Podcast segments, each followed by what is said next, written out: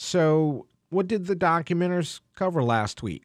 So the documenters uh, attended a Detroit Public Schools Community District meeting where they talked about a $2 million grant they received to launch a pilot program that would target schools with mental health staff shortages.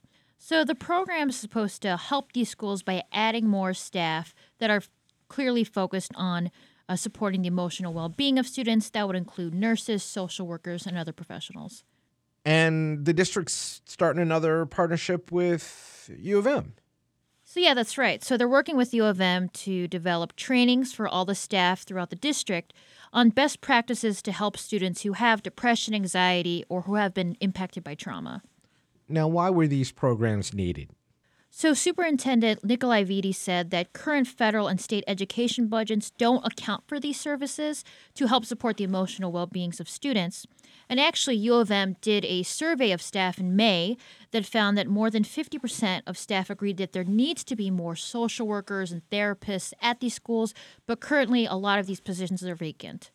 And safety is a part of this project, right? That's correct. So there was a survey conducted in 2017 that found that 10% of Detroit students said they felt unsafe going to school. And they also found in the survey that 34% of Detroit students said they felt depressed. Now, what meetings are documenters going to be covering this week? So the documenters covered a Wayne County Commission meeting yesterday, and the Detroit Public Library will be having an administrative meeting tomorrow. All right. Thanks, Eleanor. Sure, no problem.